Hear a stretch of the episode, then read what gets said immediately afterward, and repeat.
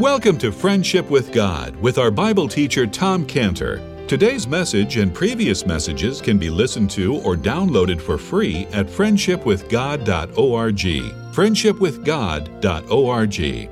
You can also obtain free resources from Tom Cantor and view our online bookstore at friendshipwithgod.org or call us at 800 247 3051. 800 247 3051. Tom Cantor also has a daily devotional verse that comes out each day by email and on Facebook. To receive this small daily devotional verse that Tom Cantor puts out, you can sign up at friendshipwithgod.org, friendshipwithgod.org, or find Tom Cantor on Facebook by searching for Tom Cantor and Friendship with God. Now, here is our Bible teacher, Tom Cantor. 2 Corinthians 12 9, when he said, he said, God said to me, He said unto me, My grace is sufficient for thee, for my strength is made perfect in weakness. Most gladly will, will I therefore rather glory in my infirmities, that the power of Christ may rest upon me. Therefore, I take pleasure in infirmities, in reproaches. You know what he's saying? Bring them on. In reproaches and necessities and persecutions and distresses for Christ's sake. And here's the secret for when I am weak, then am I strong. See, so God says to Paul, My strength is made perfect in your weakness. So, what God was saying to Paul was that when you're totally weak, then I look at you and I say, Perfect, perfect. Now I can give you my strength. When Paul was felt strong in himself, you know, God's, and when Paul was saying, I can, I can, I can, then God gets frustrated and he says, Oh no, Paul's not weak. I can't make my strength perfect in Paul. And all of that's the secret behind the name Israel. So, when a person is so weak and he decides to use all of his remaining strength just to cling to God, God says, Israel, Israel, that's Israel. Now I can make my strength perfect in him and he can have power with God and with men. That's how Jacob became strong. And this is what happened last week with a man named John. He's an Australian Jewish man. And John was like Jacob. He was like Jacob. He was strong in himself. He was strong in his own strength. John survived the Holocaust in Europe. And, John, in his own strength, he came to America with nothing. And John, in his own strength, he worked hard and, and he graduated from Harvard. And in his own strength, he did all this in his own strength. And then he rose to the heights of intellectual elite. He was a writer. He became a, an accomplished writer and he wrote award winning books like uh, Why Nations Go to War and From Holocaust to Harvard. And Henry Kissinger writes on his book here John's deeply personal account of his journey from Nazi occupied Austria to the heights of American intellectual establishment is thought provoking and heart wrenching. So, all of John's life, he has been resistant to the Lord Jesus Christ. He's choosing to believe myths about the Lord Jesus Christ and to believe that the Nazis and Hitler were Christians. He chose that. And, and why? Because John says, I don't need God, because John was strong in himself. And if God tried to impose his will on John, John stubbornly resisted God. He fought with God. He was just like Jacob. He came to his own, and when God said to him, Okay, now here's my will. He says, no, he fights. But there was the time. There was the Peniel moment, like it was for Jacob in Genesis 32, when John, with all of his strength, he was gone now, just like Jacob. He's in a state of weakness. He's in a hospital bed on the brink of going into hospice. And as John is told by someone in this room right now, that God is Jehovah Jesus and that Jehovah Jesus came to earth and took on flesh and died for John's sins. Then John, the fighter with God, suddenly becomes a clinger to God. And John asks the simple question What can I do?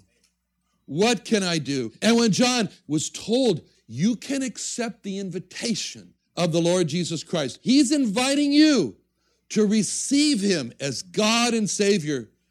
And then uh, John's asked the question, Do you want to do that, John? And John nods and says, Yes. And John the fighter becomes John the clinger to God as he received the Lord Jesus Christ. The loser, John the loser, became John the winner. Before John, he fought with God, he fought with the Lord Jesus Christ, and he lost that battle. In his weakened state there in the hospital bed, he used all his strength just to cling to the Lord Jesus Christ. He became an Israel. He became, God says, okay, now I can call you Israel. He became the winner. That was the fight with to the cling to change that happened to John. And that's what happened to Jacob in Genesis 32. That was where Jacob with the he changed from the fight with God to the cling to God. That was the great change. The fighter with God was just Jacob. That was his name. Just oh, you're just Jacob. You're fighting with God, you're Jacob.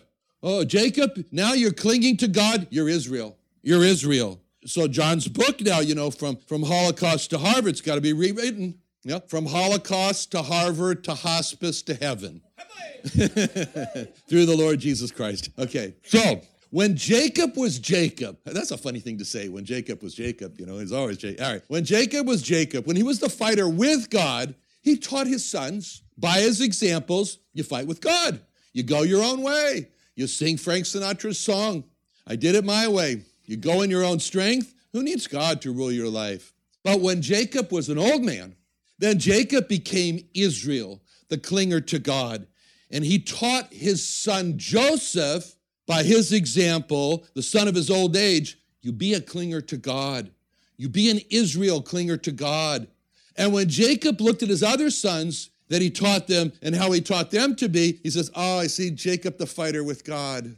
But when he looked at Joseph and how he taught him in his life, he said, Oh, I see Israel the clinger to God.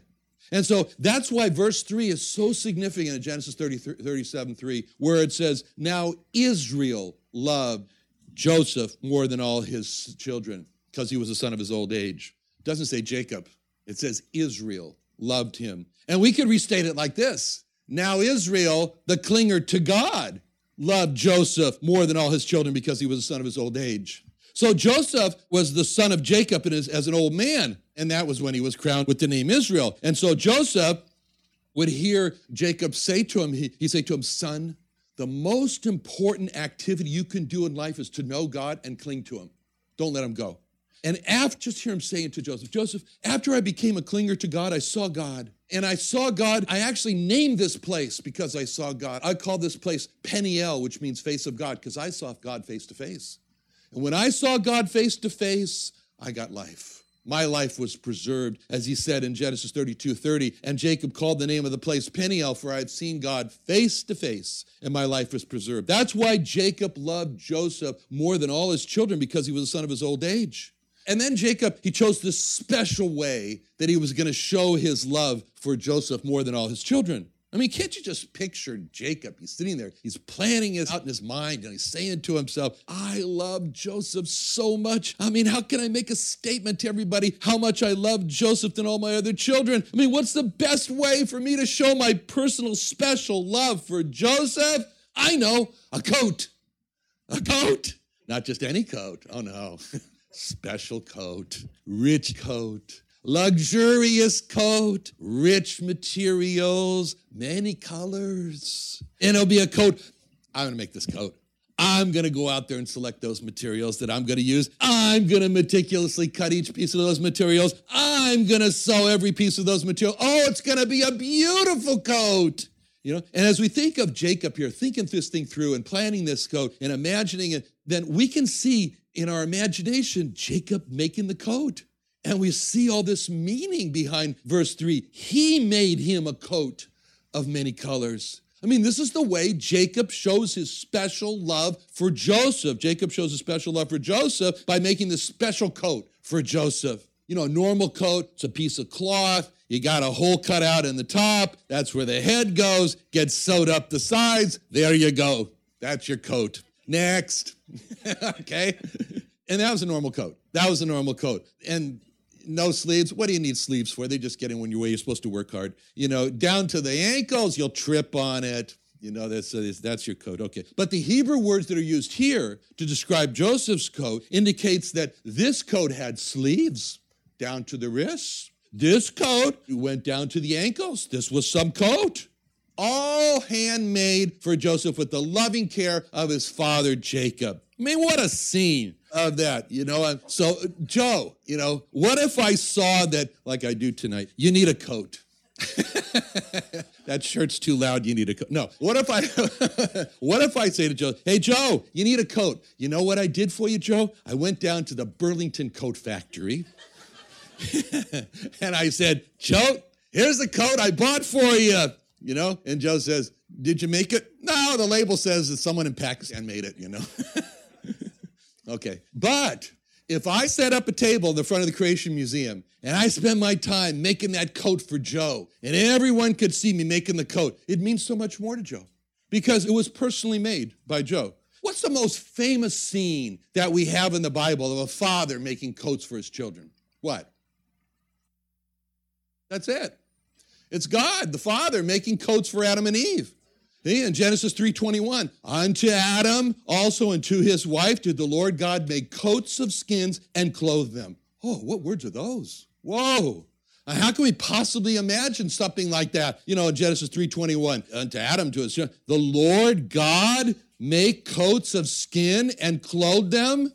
You imagine that when Adam gets that coat, a man Adam can say, Adam can stand up and say, "And can it be that thou, my God, should make a coat for me?"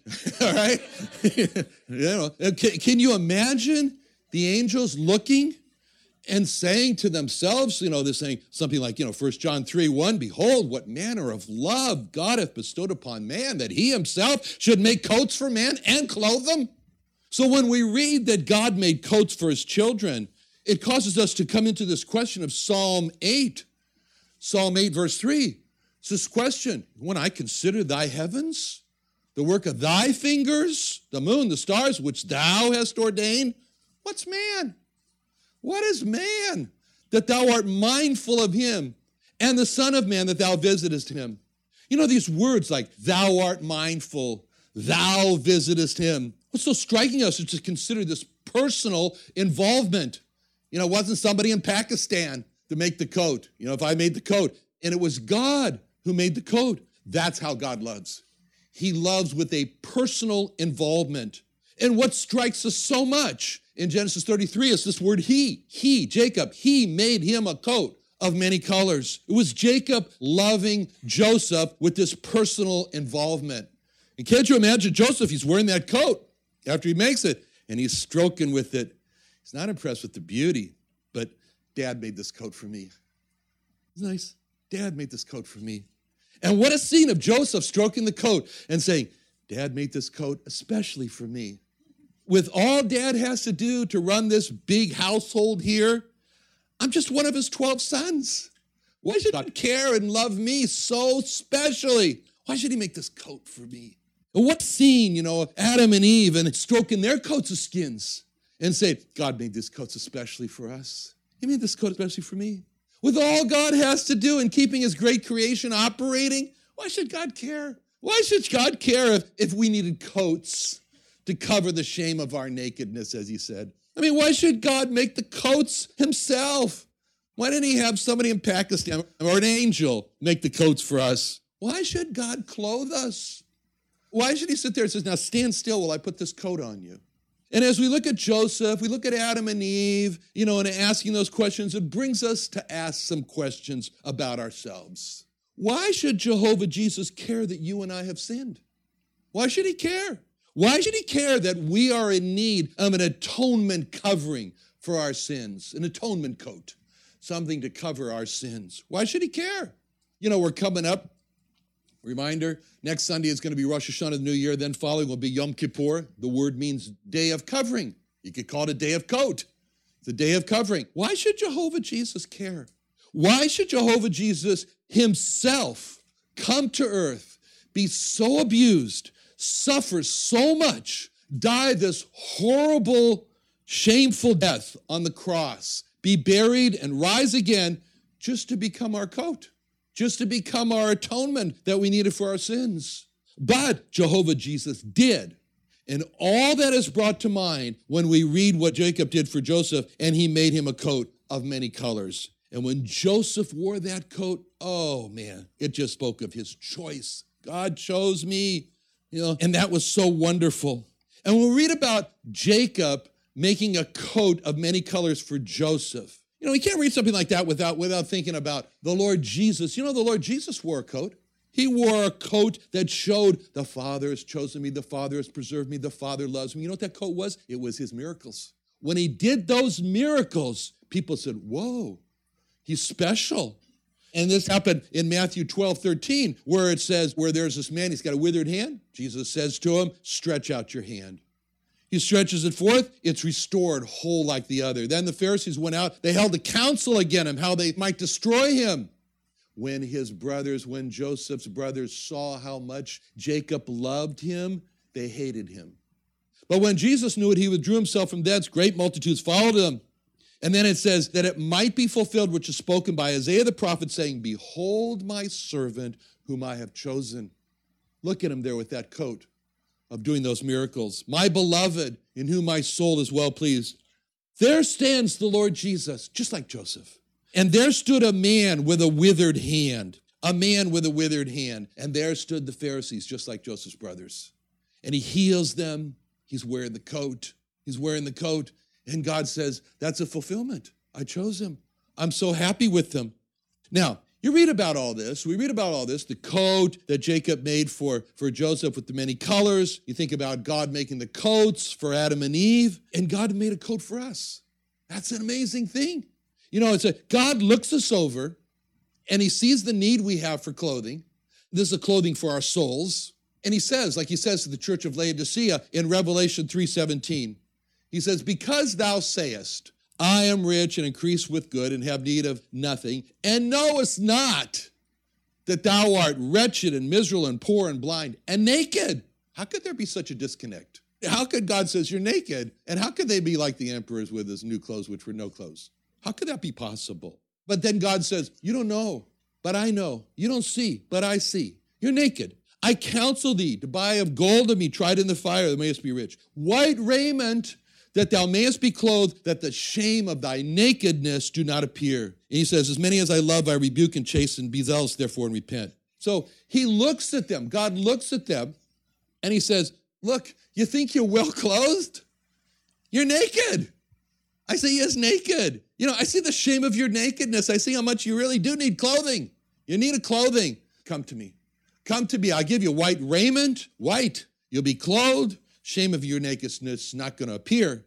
What's the clothing that we need? What's he talking about, the clothing? What clothing? This is soul clothing. Soul clothing. You know, 1 Peter 3, it speaks about that. Whose adorning? Speaking, whose adorning? Let it not be that outward adorning of plaiting the hair, wearing of gold, or putting on of apparel, clothing, but let it be the hidden man of the heart, in the which is not corruptible, even the ornament of a meek and quiet spirit, which is in the sight of God of, of great price.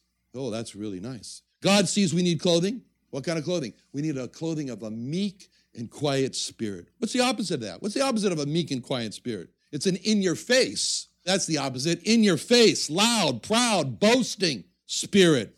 So the first clothing that God says we need, he says you need a clothing of a meek and a quiet spirit.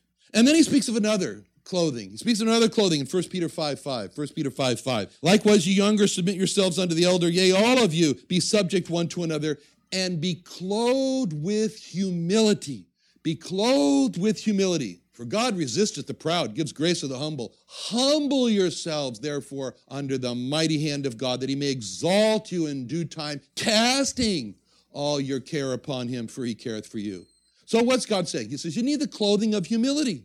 See, right after the need for the clothing of humility, we're told that now you have responsibility. Humble yourselves. Humble yourselves. You know, it speaks about being clothed with humility. And then it says, humble yourselves. That means that we have to put that clothing on. Uh, God's, we have to put it on. Humble yourself. You know, we think about humility. Some people think that humility has something to do with how I think of myself. Some people think that humility has something to do with how you think of yourself, how we think of ourselves. Some people think that humility is thinking less and less and lower and lower of ourselves. Some people think that, right? But thinking less of ourselves is still thinking about ourselves. That's self consciousness. Humility is not thinking less of ourselves, Humility is thinking less about ourselves. That's what humility is. Humility is being less self conscious. Humility is being more God-called conscious. Humility is thinking less about ourselves and thinking more about God. And so, but we don't do that. We're naturally not like, we don't like to put on that clothing of humility. We like to think of ourselves. We don't wake up in the morning and say, well, I want to wear humility today. I want to humble myself. I want to think less about myself. I want to think more about God. That's not what we do. And so God says, well, you need a little assistance. You need a little help in this department. You got to want to humble yourself. So God comes in with his assistance to help us so that we put on the right clothing, the humility. He has ways. He has a mighty hand. He can bring that down. That helps. And God does this only because he loves us. He loves us and he wants us to wear good clothing, he wants us to look good. You know, just like the man. Think of this scene. The man who turns to his wife in the morning before he leaves home and says, How do I look? he thinks he looks great. Knowest thou not that thou art rich? No, he thinks he looks really great. And he comes to his wife and he says, How do I look in these clothes? How do I look? Tell me honestly. You picture the scene of the husband coming to his wife in the morning before he leaves home and he and asks her, How do I look in these clothes? Now, I just want you to freeze that scene. Freeze that scene in your minds because that's what we should do every morning in our morning devotions. That's why morning devotions are so important because it's before you go out. And that's why morning devotion times are so important because it's that picture of the husband asking his wife how he looks that we need to repeat in asking the Lord every morning. Every morning in our devotion time, we should say to the Lord, How's my soul look this morning? How do I look? How do I look before I go out today? How do I look today? And God, in His great love, He's going to be honest. And He's going to tell us how we really look with the soul clothing we're wearing. And if we don't do that, you know, if we don't even ask our wives, you know, we don't do that, then, you know, in our devotion time, God, like our wives, will get this pained look on his face and say, You're not really going to go out wearing that today, are you?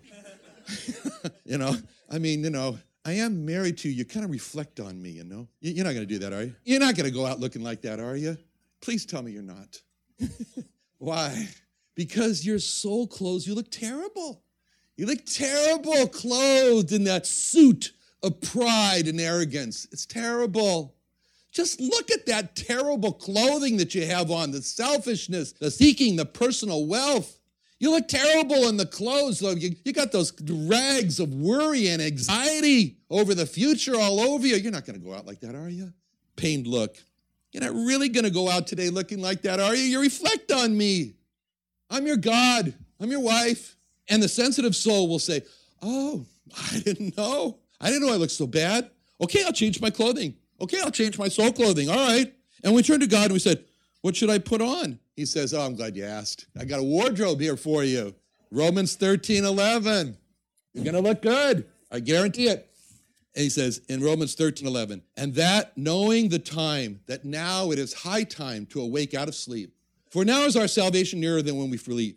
The night is far spent, the day is at hand. Let us therefore cast off the works of darkness. Let us put on the armor of light. Let us walk honestly as in the day, not in rioting, drunkenness, not in chambering, wantonness, strife, envying, but put ye on the Lord Jesus Christ. Make not provisions for the flesh to fulfill the lust thereof.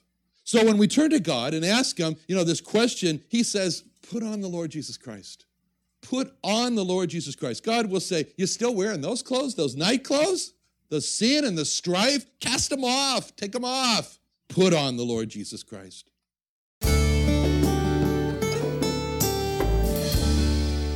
Another wonderful day studying the Bible with our Bible teacher Tom Cantor here on Friendship with God. Don't forget that today's message and previous messages can be listened to and downloaded for free at friendshipwithgod.org.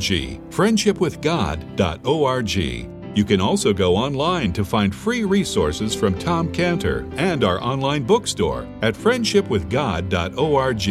You can also find Tom Cantor on Facebook, and you can also go to friendshipwithgod.org and sign up for his daily devotional.